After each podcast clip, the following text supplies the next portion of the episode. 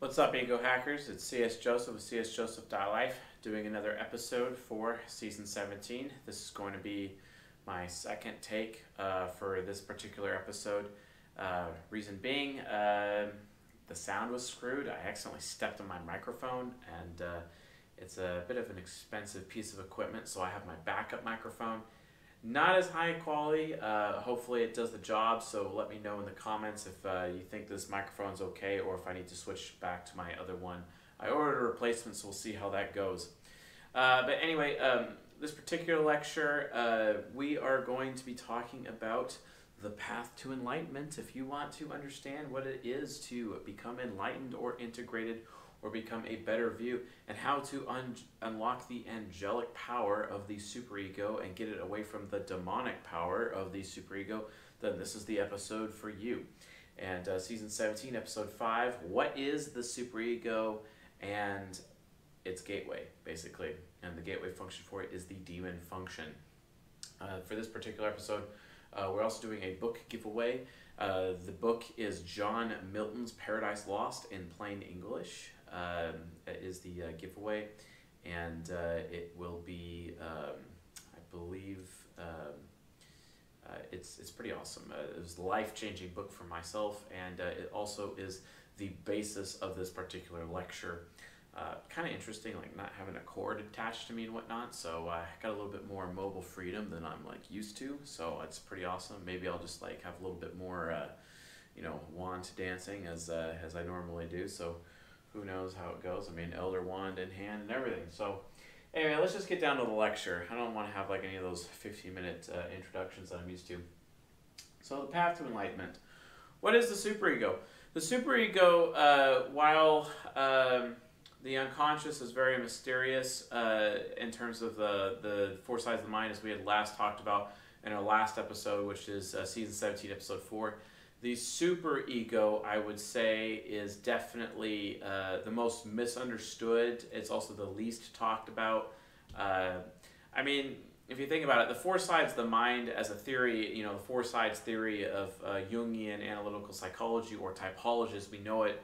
I mean, it's a very, it's a new theory. It's a, it's a theory that just hasn't been around, and um, you know, uh, you know when when when I when I first developed it, uh, you know, back in the day, it, it really had a different uh, a different approach. It's kind of evolved, you know, over the years, but you know, like I said, it you know it comes from like uh, you know pieces taken from uh, from Freud, pieces taken from Jung, and various other uh, psychologists, uh, you know, throughout, and just kind of put together this comprehensive framework. And the superego itself a lot of people don't understand the superego, where it comes from, what it does, what it even means, and um, I think the most uh, in depth I get about the superego is what is the cognitive attitude of the demon function, which is season 16, episode 8. So you can basically think of this episode as like the continuation of what was talked about in season 16, episode 8.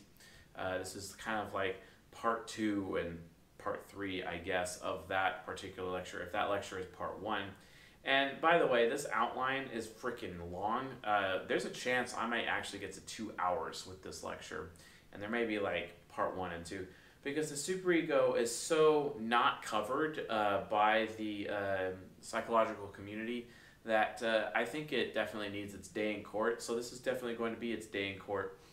A lot of people maintain the superego is worthless, useless why do we even bother trying to develop? What's its what's its purpose? Why is it even here? Is it just where uh, people's evil comes from? Is there anything we could do about it? Is there any advantage to having it, etc.? And I think I think that because it's so misunderstood, people can't uh, realize you know just how important it is. I had talked a long time ago about uh, you know I dropped a few bombs here and there about God functions and, and whatnot. But uh, before anyone can even, before we can even begin talking about God functions and what that even means, we need to start talking about angelic functions and, uh, and what that is. Well, what is an angelic function? An angelic function is basically a demonic function, a demon function, uh, turned into an angelic function.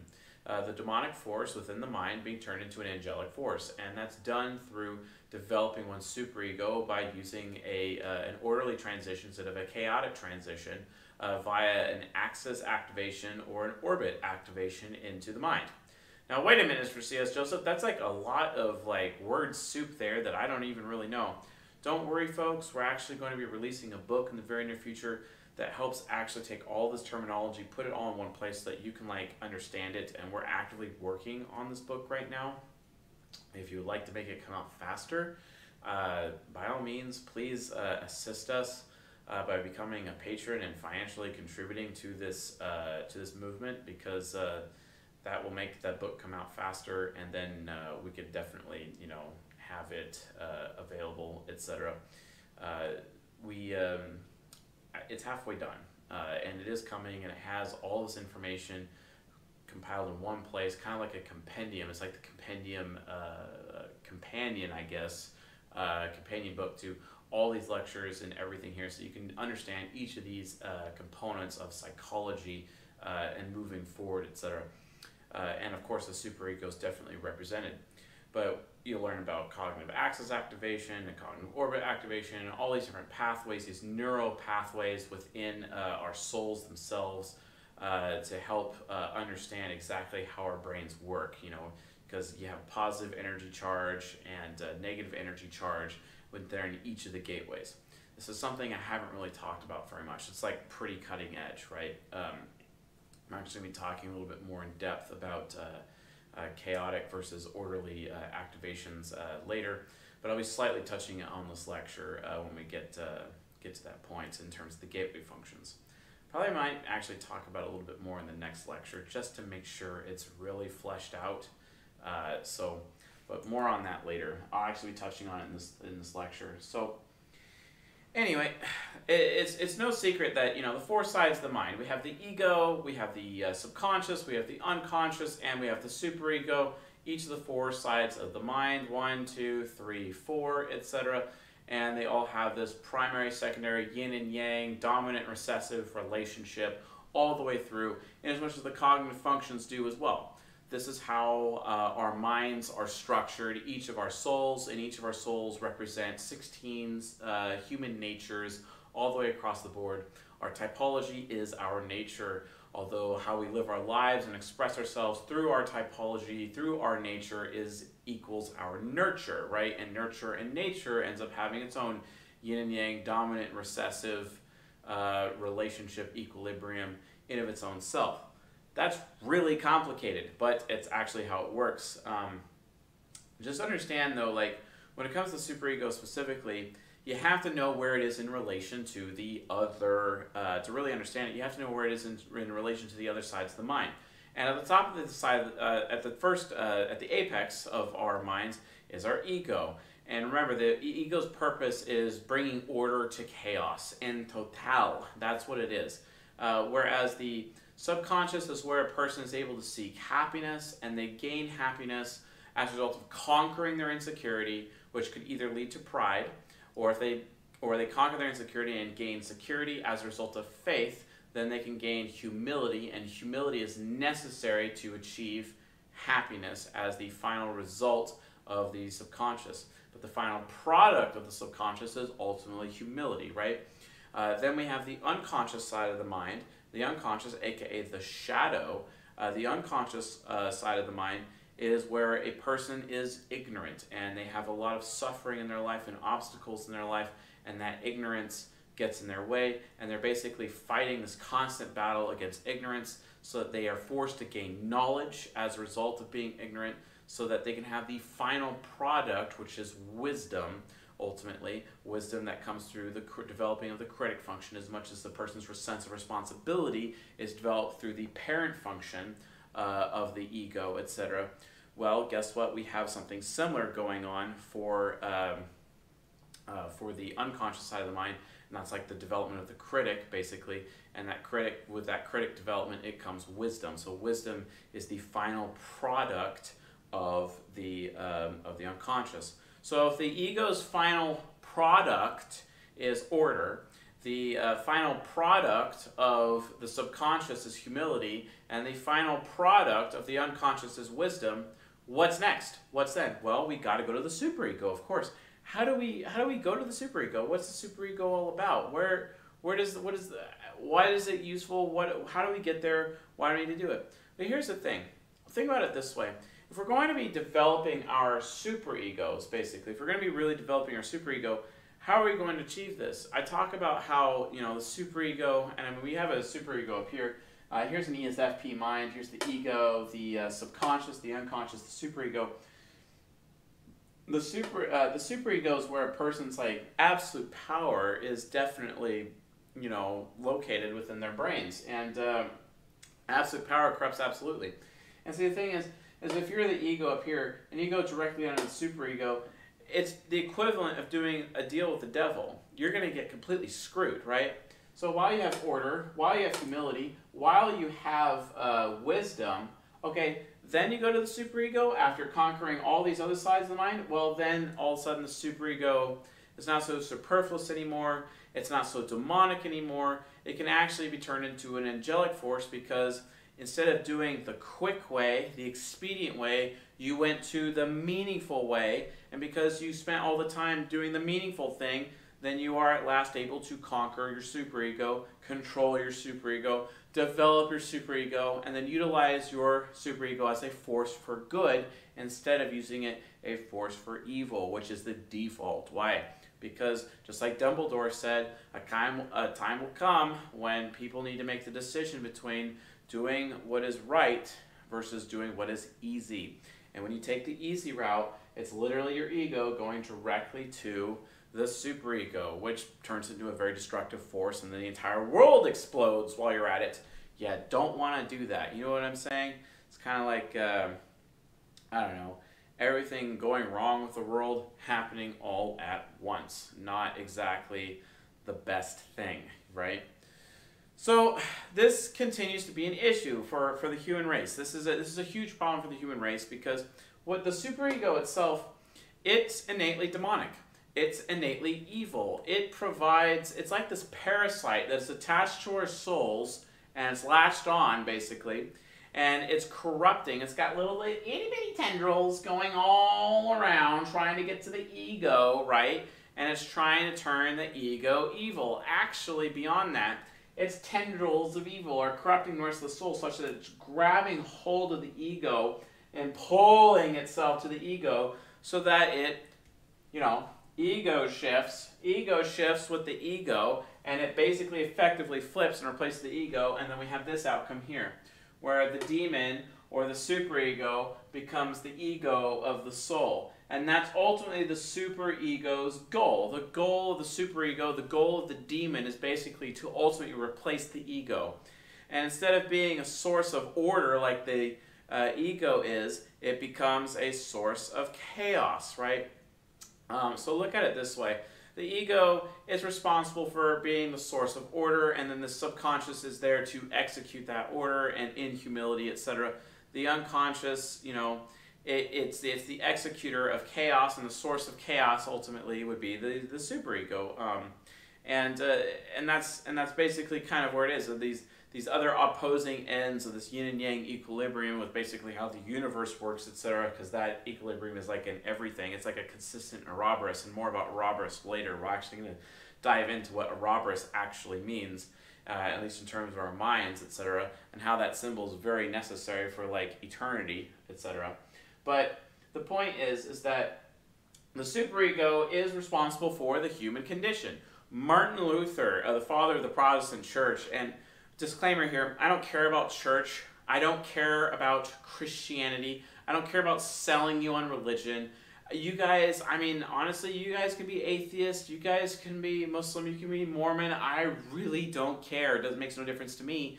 I have my own personal belief system, my own spiritual beliefs. I'm not here to like sell you on them. I'm not here to push them on you. I could care less. I just hope you allow me the freedom to practice my own faith or my own belief system in as much as I would allow you to practice your own faith and your own belief system because God knows I'm going to defend your right to do so because that's what this country is all about. But apparently, you know, that is not necessarily a thing everywhere, and I understand that. But let's be honest, folks. How about we have mutual respect for our neighbor and love our neighbors ourselves instead of like you know being douchebags about it all the time? Like that would be nice, but probably because of the superego. Because that's what the superego does, folks. It corrupts all of humanity. The human condition is everywhere. You hear people talk about the human condition. That's basically um, I don't know, uh, what the church calls secular speak for uh, sin nature, you know, and sin nature is what the church would call it. Sin nature being uh, human, humanity's propensity to be corrupt and, and, and, and perform evil acts. And it's because of the superego latching in onto the soul like a parasite and sucking, uh, putting so much pressure on the ego that it wants to switch the ego. Martin Luther, the father of Protestant church, says the, the, the sin nature is defined by the self bending in upon the self, basically, and then they replace each other, and then you have an ego shift that leads to uh, a very dangerous superego situation. Um, there's plenty of examples of that, and I always talk about the Heath Ledger portrayal of the Joker is an example of an ENTP stuck in their superego as a result of ego shifting.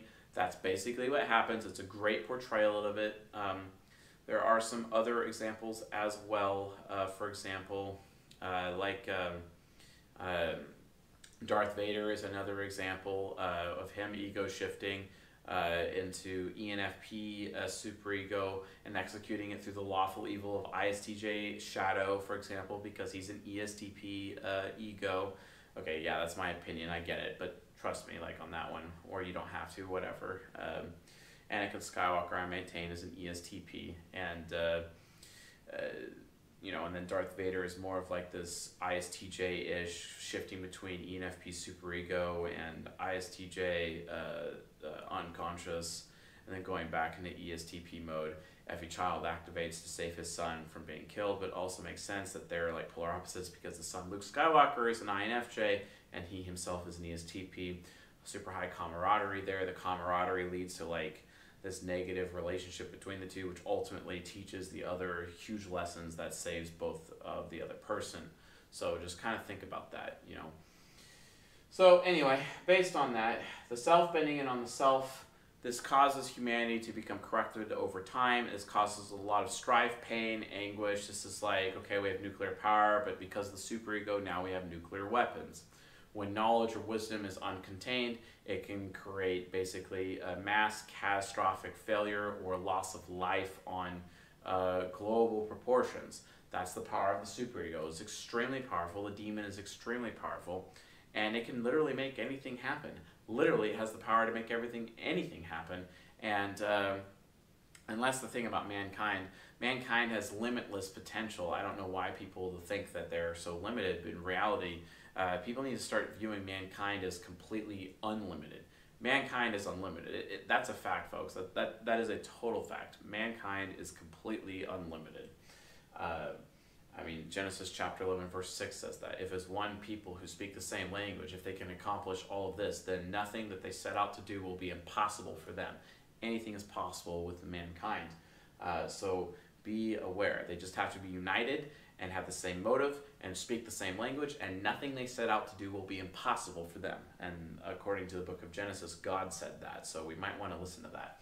So, anyway, so why so how do we solve this problem? Well we solve this problem by you know gaining enlightenment or integration. In cognitive integration uh, as i've talked about before is basically when you finally have inner peace with all sides of your mind. Buddhists talk about like not having a care in the world, which is like they, they make this cremation of care argument uh, that you know something that you'd some crazy dance you'd probably find at the Bohemian Club or something like that. You know, talking about the cremation of care. The cremation of care is like, oh, we're we're suffering so horribly, so how about we just stop caring and then we won't be suffering anymore? Which is basically a huge cop out and an excuse, and actually a very demonic point of view. I mean, think about it. If you're a bunch of angels cast out of heaven and exiled in heaven, and you were put into like this fiery prison for all of eternity, and everything was absolutely miserable there, uh, you know, maybe if you could just turn off, you know, whether or not you actually care about that or not, maybe your suffering wouldn't be so bad, right? So I guess that that that uh, that song or that chant or whatever they call it, the cremation of care, I guess it would make sense from that point of view from the superego and uh, yeah, well, that doesn't exactly lead to enlightenment or integration. It leads to ignorance, actually. Uh, because how about taking responsibility for your actions? You know, I would wager taking responsibility for one's actions may actually lead to enlightenment or integration instead of actually having the ultimate excuse, aka cop out, and focus on not caring about anything at all. Hashtag no attachments, right? See, this is where I absolutely fundamentally disagree with the Buddhists because I don't like, or, or, or even or even Jedi tradition from Star Wars. Attachment leads to all these problems. I actually have to uh, I have to argue that attachment is actually a very good thing. Um, now this is where all the people be like, "Ah, you need to read that book, Attached, where it talks about attachment styles. You have secure attachment style, or anxious attachment style, or uh, or avoidant attachment style. All these different attachment styles, etc."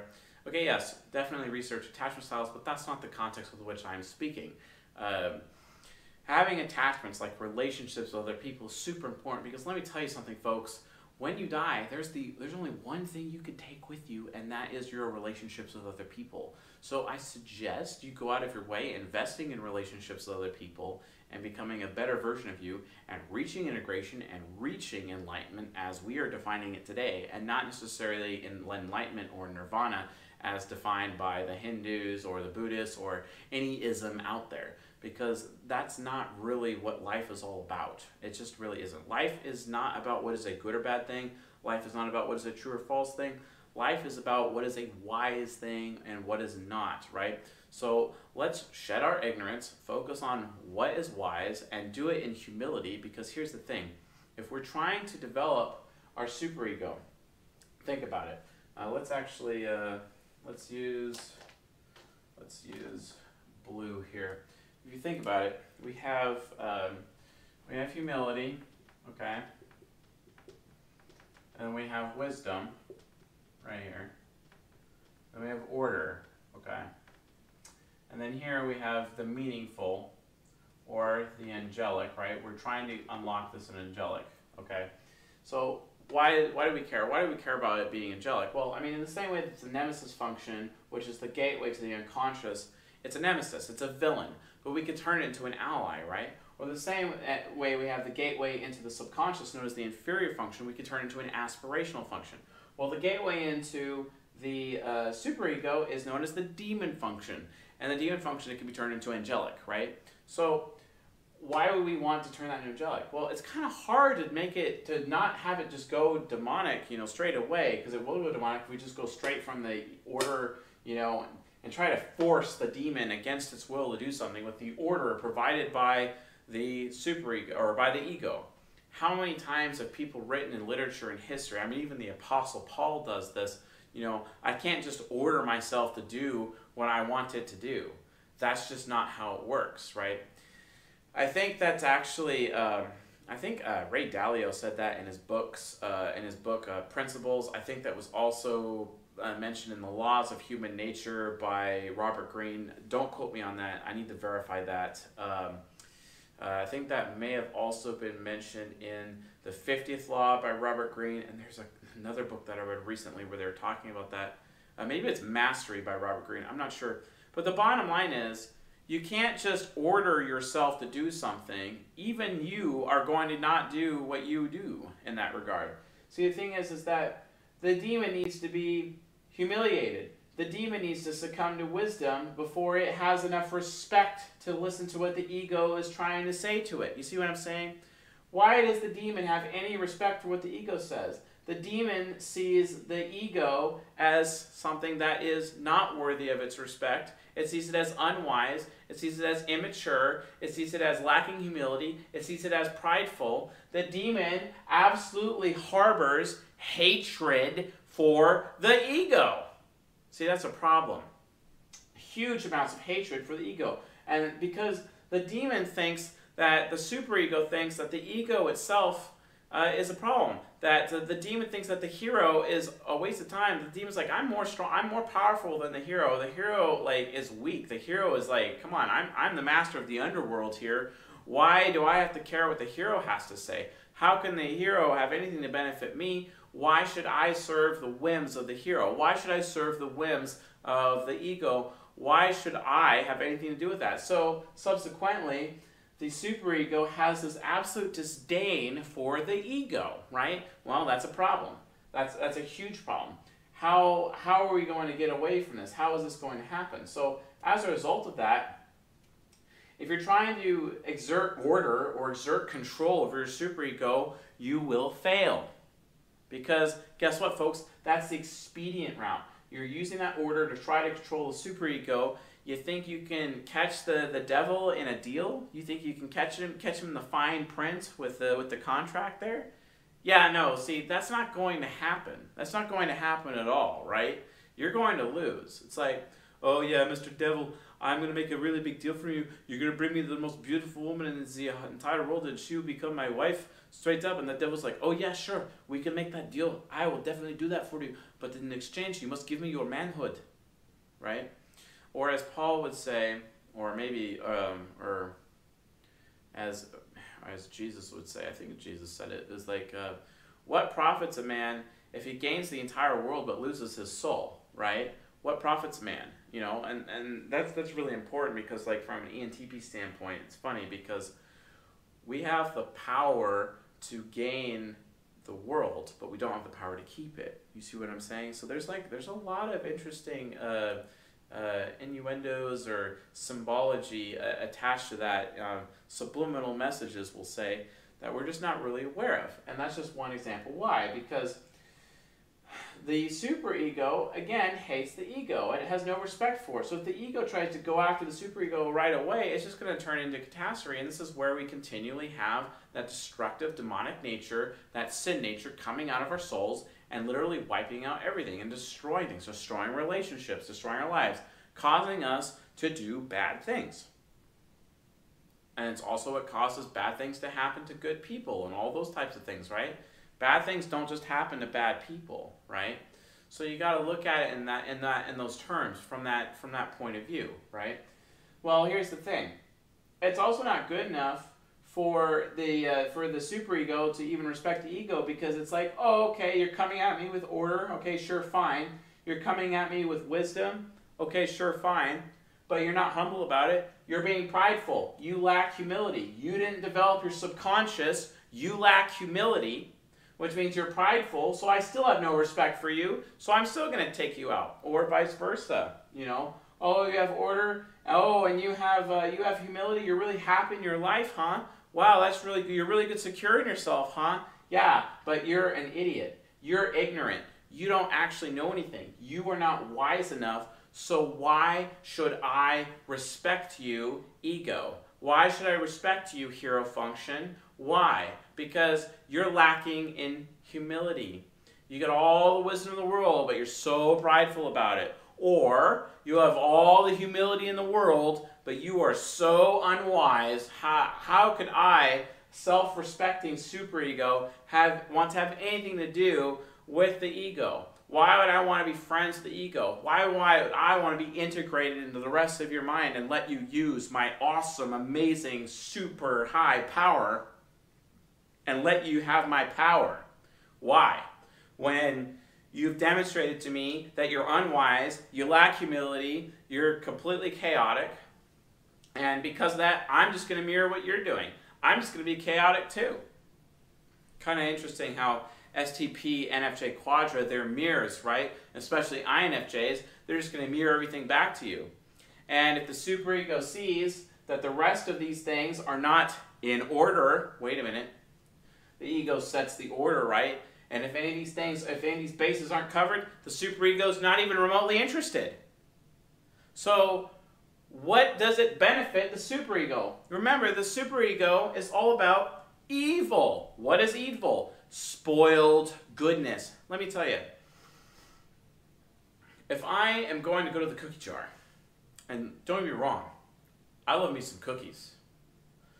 It's like life rule number 17, according to my father beware of women bearing chocolate chip cookies.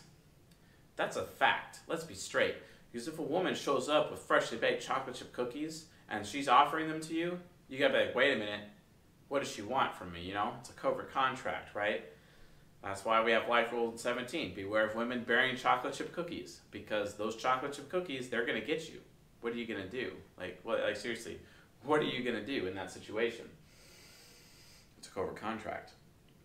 So the superego is like, oh, okay, you're covert contracting me, right? That's not gonna work. Okay. So how do you get the superego to a point to let go of its demonic nature and allow you to use its angelic power for the sake of the rest of the mind? It has to come to a point where it loves and respects the ego. The only way that is is if you have full development of the other sides of the mind. The ego needs to develop its parent function so that it has a sense of responsibility, aka order. The unconscious needs to develop its critic function so that it has, because remember, when you're developing yourselves, uh, when you're developing your functions, not including gateways, this is not including gateways, to finish the development of a side of your mind, you have to develop the second function, the auxiliary function per side of the mind. And for the ego, that's the parent. The parent function is the last function to actually develop. That is not a gateway, okay? Because the hero, you're given that first, and then your child comes. That's why people get in hero child immature loops, because the parent function isn't there to have a sense of responsibility to keep the child in check, right? So the parent function, when it develops its sense of responsibility, its sense of maturity, its sense of order, then okay, then the superego starts to respect a little bit more the ego, but it's still not it's still not all the way there, right? And it's the same thing with the uh, with the unconscious. You know, it's critic function. Okay, you got wisdom now. Great, you got responsibility figured out. You got wisdom figured out. Okay, that's awesome.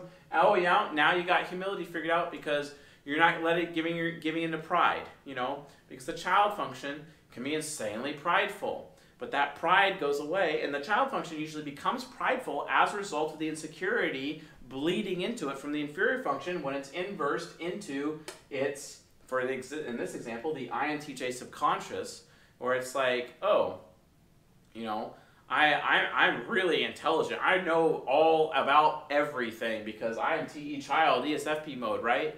You know, I, I'm the most research. I put in the most effort. I know what's up, you know, and then like the, the superego doesn't buy it, right? So each of these things, if you do not have all these bases covered, you're not going to be able to integrate the superego and the rest of your mind, which means you're not going to reach integration. You're not going to reach enlightenment. You are going to be left behind, okay? And then you are literally going to be consumed by your superego for the rest of your existence. Such that, imagine this.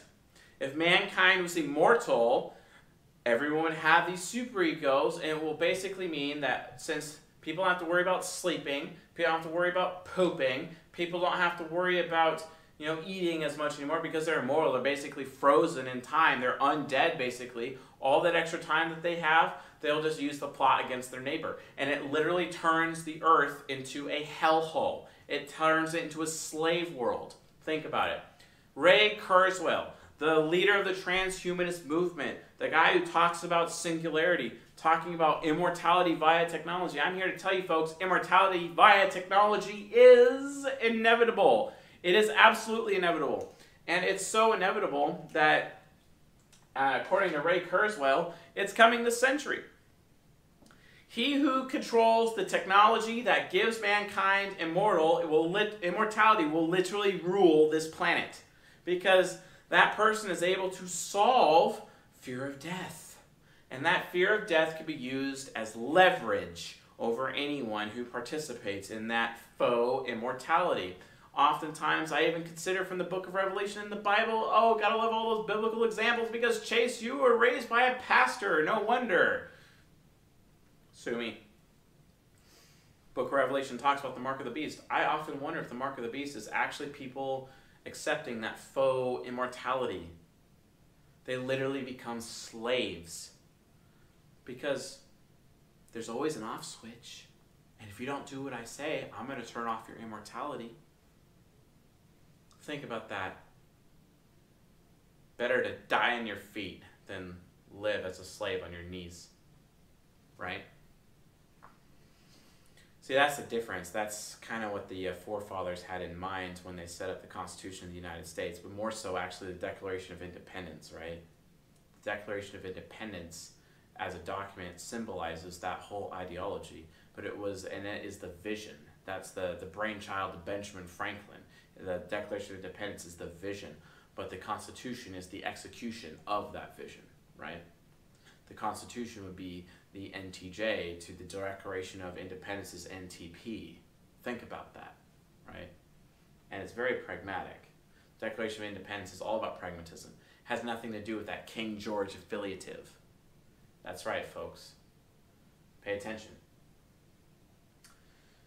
Why is it important to integrate? If we do not integrate, then this world will not change and we will be in misery indefinitely. You gotta view life not as this finite thing. You have to view life as this eternal thing, okay? Eternal. This is all eternal, right? There is no, like, because why? If the ego exists and the ego represents the why and the unconscious represents the how, for example, then what's the point, right? What's the point for putting all of this complex cognition together and just leave us on our own from like a deist point of view or from a, you know, oh, well, we manifested ourselves point of view? More on that in a second.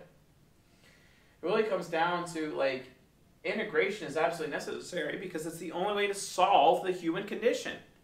You hear about you hear about the transhumanists, you hear about the New Agers, you hear about Scientology, you hear about the Christians, you hear about the, the Mohammedans, aka the Muslims, you hear about the Mormons, you hear about whatever, you hear about the Buddhists, the Hindus, the whatever ism that exists on this planet. Everyone claiming to have like the ultimate path to God or the ultimate path to the Creator or to enlightenment or ascension or immortality or all these things, right? You hear people make all these arguments about they have the best way, etc. Which one of them actually solves this problem? Like, seriously, which one actually solves the problem of the superego? See, no one has actually explained how it actually works. This is what bothers me. This is why I can't subscribe to a specific church or a specific belief system, right? Because people don't understand the system. This is the system, okay?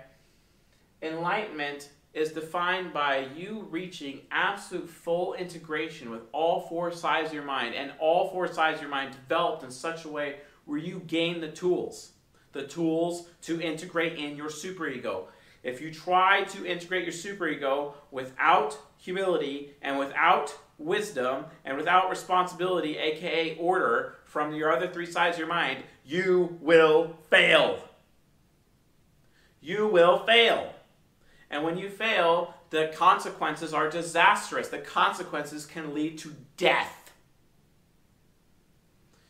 Everyone watching this knows just how far human evil can go.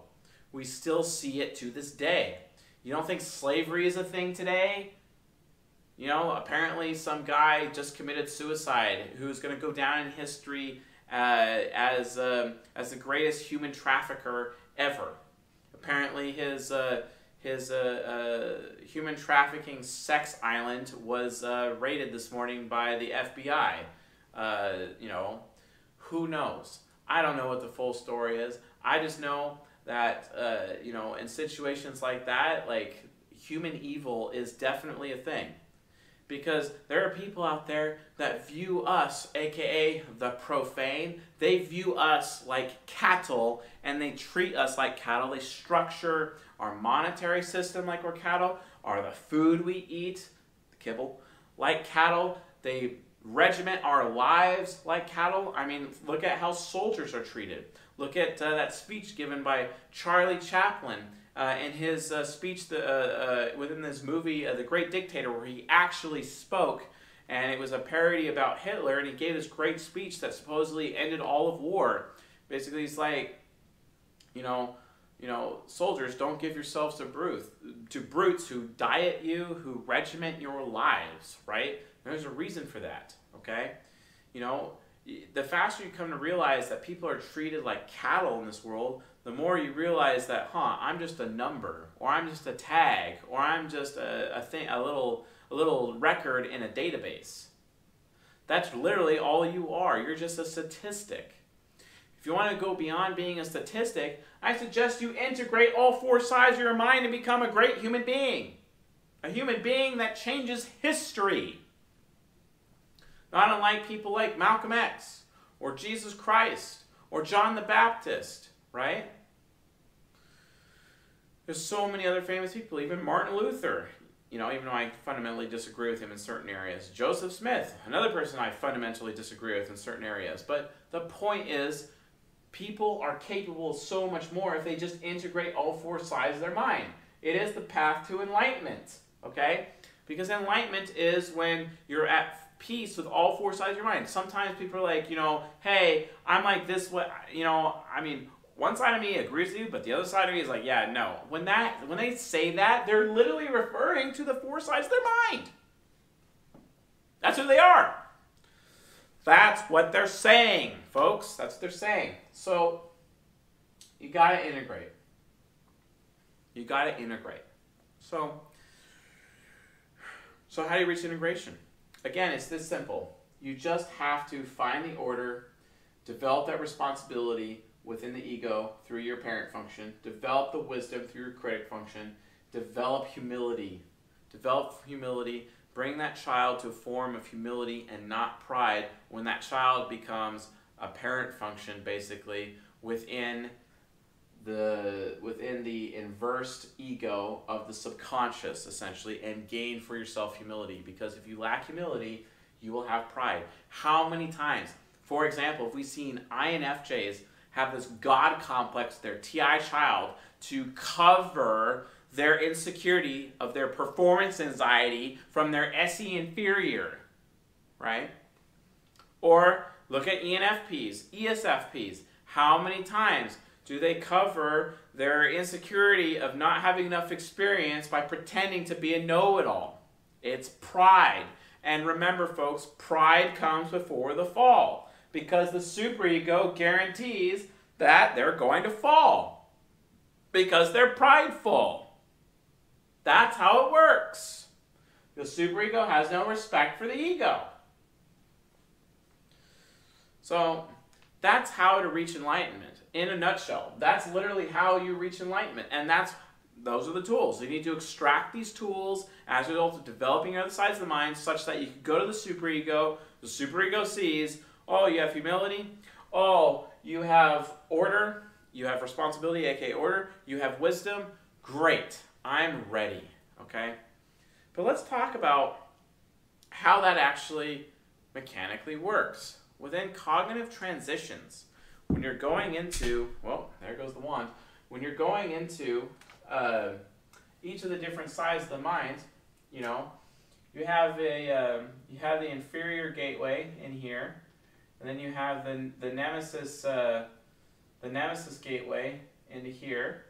Then you have the demon gateway into here, right? And then you have the uh, you know whatever gateway here for the hero, for example. Oh my gosh, those directions kind of look weird. It's like a, you know, I mean, an Ouroboros. Wow. Uh, more on that later. But the point is, is that you have different gateways going to different sides of your mind. The hero is the first gateway, the inferior is the second gateway, the nemesis is the third gateway, and the demon is the fourth gateway. Well, you can go into a gateway one or two ways. There's two doors, actually. There's two doors. You have a big door, you have a small door. The big door is the negative door. The small door is the positive door. These are doors, okay? And this is the gateway into each of them. Positive, negative charge, basically. Now we're getting to like physics here. Yes, your mind, through these neural pathways that are going through your soul, yes, your soul has neural pathways. That's how it works. I wonder how it's represented in the brain. Maybe we need to talk to Dario Nardi about that and find out. I don't know. But the point is, positive or negative, okay? It's the, you know, just like just like the Bible says, the way is narrow. The narrow way is what we call the orderly way, okay? The orderly way. The big easy way, the expedient, is the chaotic way. Wait a minute. This is like a yin and yang. Hold on. Hold on. A yin and yang. What? Really? Chaos versus order? Wait a minute. How does that work? Huh. So, when you go into any of your gateway functions, you're going to go into them chaotically or you're going to go into them in an orderly manner. I would imagine it's a lot mentally harder, more difficult. Gosh, I, my grammar is terrible today for some reason. Uh, you can go into your inferior function in an orderly fashion to, you know, get into your subconscious, or you can do it in a chaotic way. What happens when you're going being pushed into your subconscious chaotically. Hmm? What happens? Oh, You are insecure. You are afraid, as good old Mr. Kevin Chen, God bless him, said this quote, Fear is the chaos not yet confronted. Uh, love that. Thank you for posting that, Mr. Kevin Chen. That was the dopest. Okay, so, fear.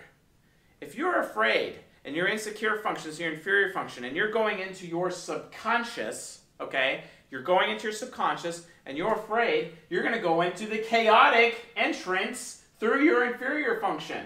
So all of this right here, inferior function, okay? Inferior function. Which door are you going to go in? Are you going to go in the narrow path, the straight narrow path, or are you going to go into the chaotic easy street map path, you know? Kind of like that movie I once watched as a child, talking about the prodigal son. Gosh, all these biblical references, you know, I mean, that's what happens when you're raised by a pastor's kid. But think about it. This, um, um, this movie talked about, you know, this guy, he was the prodigal son, you know, it's like, oh, I got, it's all about smart work, not necessarily hard work. Wait a minute. Chaotic order. Is this like the hare, you know? Is this like the tortoise? Wait a minute. The tortoise and the hare. Why does that fable keep coming back? Maybe it's just like yin and yang equilibrium everywhere. Maybe expert intuition hero can actually see how all these symbols come together.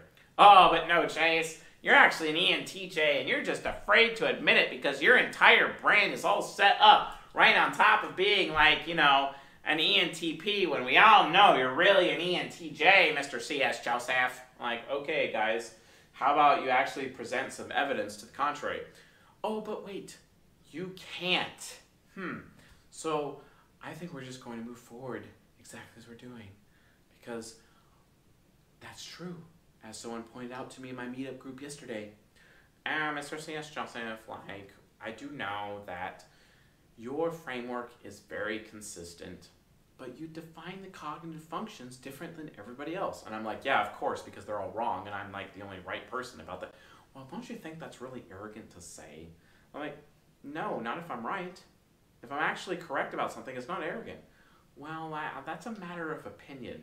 No, it's not, because you can actually take this system called the four sides theory and actually have, use practical application and find out it actually works and it's consistent, which would make me correct and everyone else incorrect.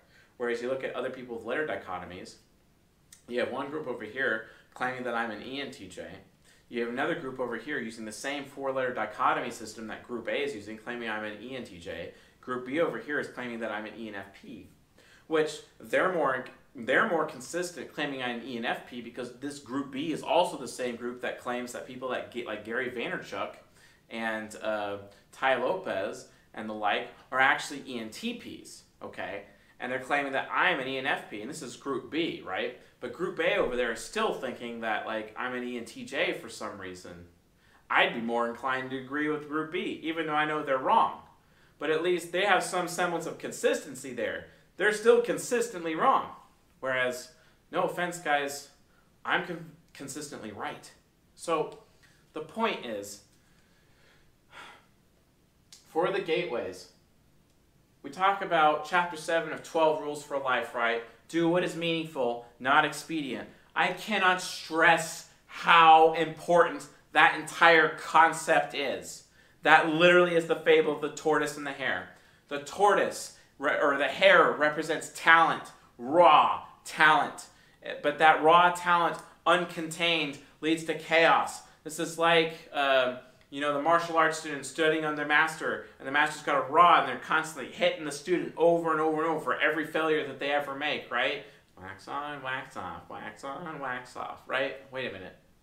You see what I'm saying? Like, it's uncontrolled, it's uncontained, it lacks order. It lacks order, folks. So, what does that exactly mean if it lacks order? Well, because it lacks order, the tortoise, well, it's hardworking. It lacks talent, but it's hard working.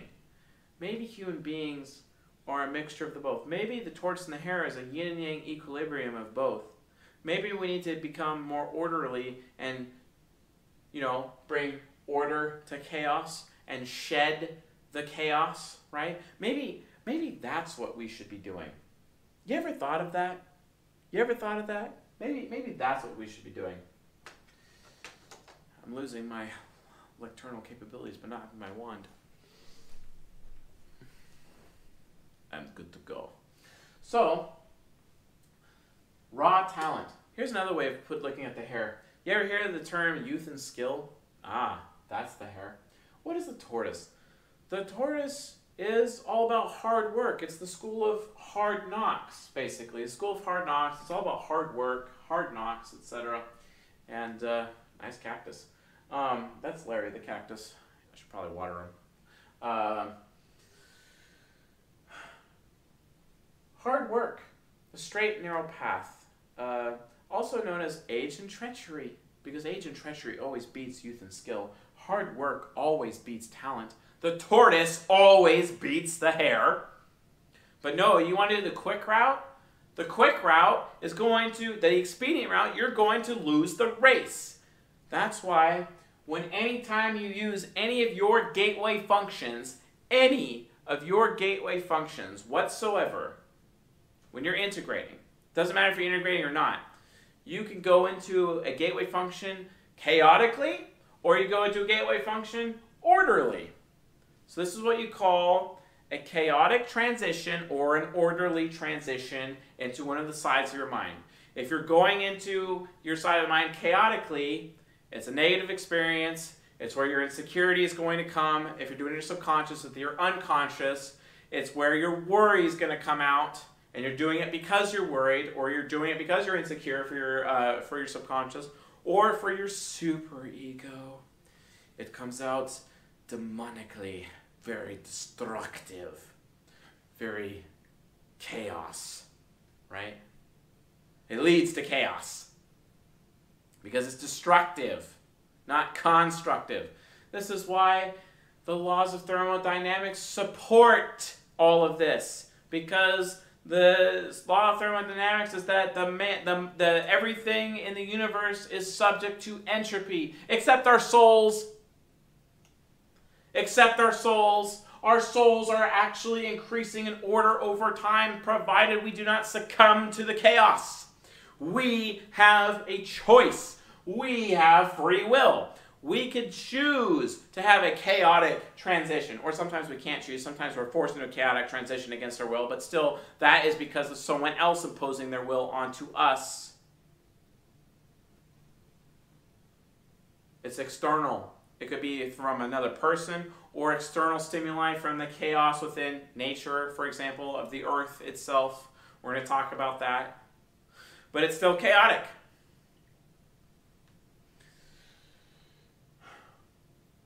Every single gateway function has these two doors you can go through. You can be a hare or you can be a tortoise. You can do the chaotic gateway or you can do the orderly gateway. You can take the harder way, the more meaningful way to get a better result, or you could take the expedient route and then burn out halfway through. Okay? This is the problem. The superego will only accept being integrated as long as you are using into every single gateway for the other three sides of your mind and they are all in tortoise mode. They are all an orderly transition consistently. Okay? Guys, this is raw mechanics of psychology right here. You won't hear this anywhere else. You will not hear this anywhere else. This is the raw mechanics of psychology and cognitive development right here. We'll talk more about this later on other subsequent lectures, but I wanted to touch on it here for the sake of this super mega long lecture right now. It's probably going to be broken up in small pieces as we keep going. I should probably have a stopping point here pretty soon. But you want to develop your four sides of your mind? That's how you do it. You got to watch out for, you know, doing the easy way or doing the hard way choose the hard way, guys. Just like that statement, you know, aim high. It's better to aim high and miss than to aim low and hit. Trust me. Way better. Way better. Trust me. Aim high. Don't be a hare, folks. Be the tortoise. Get in that school of hard knocks. Put in the effort, right? I know that we talked about School of Hard Knocks for the unconscious, right? To gain that wisdom because of failure, seek failure. But the concept, if you zoom out a little bit, it's a yin and yang equilibrium between order and chaos, and you have to choose how am I going to transition into my other side of mind? Because you could use your free will to go into that other side of the mind and get over your insecurity. You can will yourself or discipline yourself, depending if you're an SI or an NI user, through your gateways and use them as such as you develop your souls. That's how it works mechanically.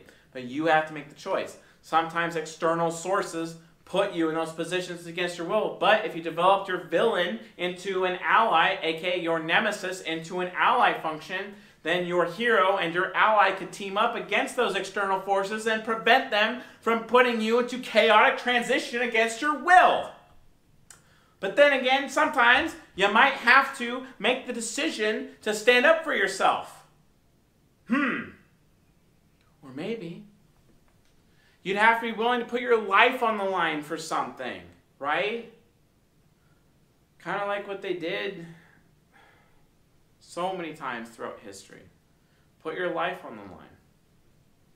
So many people that put their lives on the line today for the right causes and the wrong cause, but they believe in the cause, right?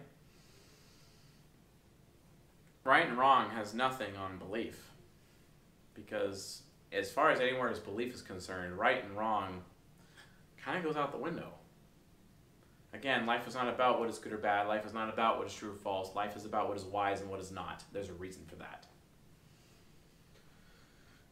Awesome.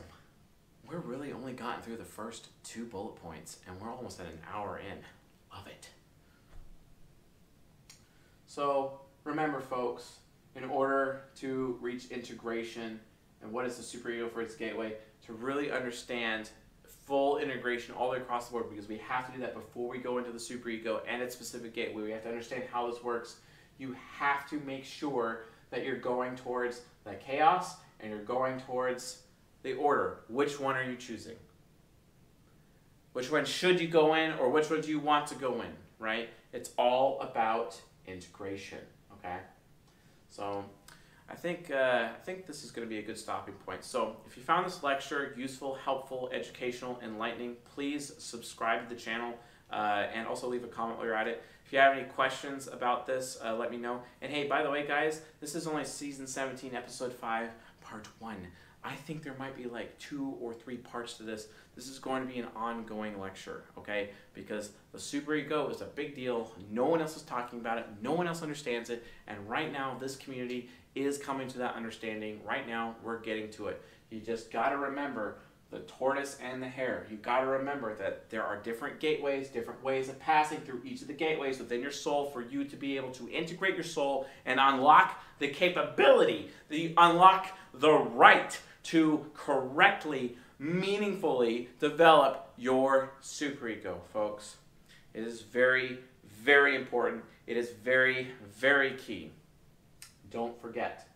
So, uh, with that being said, um, also, like, if you'd like to financially contribute to the community, patreon.com forward slash CS Joseph. Become like a gold tier member. There's private lectures.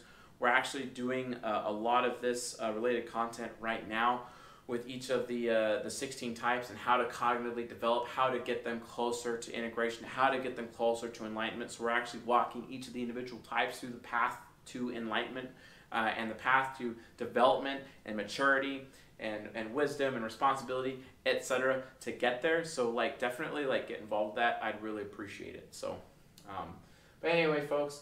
With that being said, uh, this is uh, part one or part A, uh, part two or part B. I don't even know what we're going to call it. I have no clue.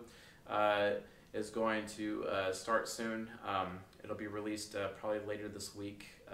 so look for it. Um, again, episode five is just going to be like it's a monster episode, multi-part. So we're going to get down to it. So anyway, folks. Um, with that being said, I'll see you guys tonight.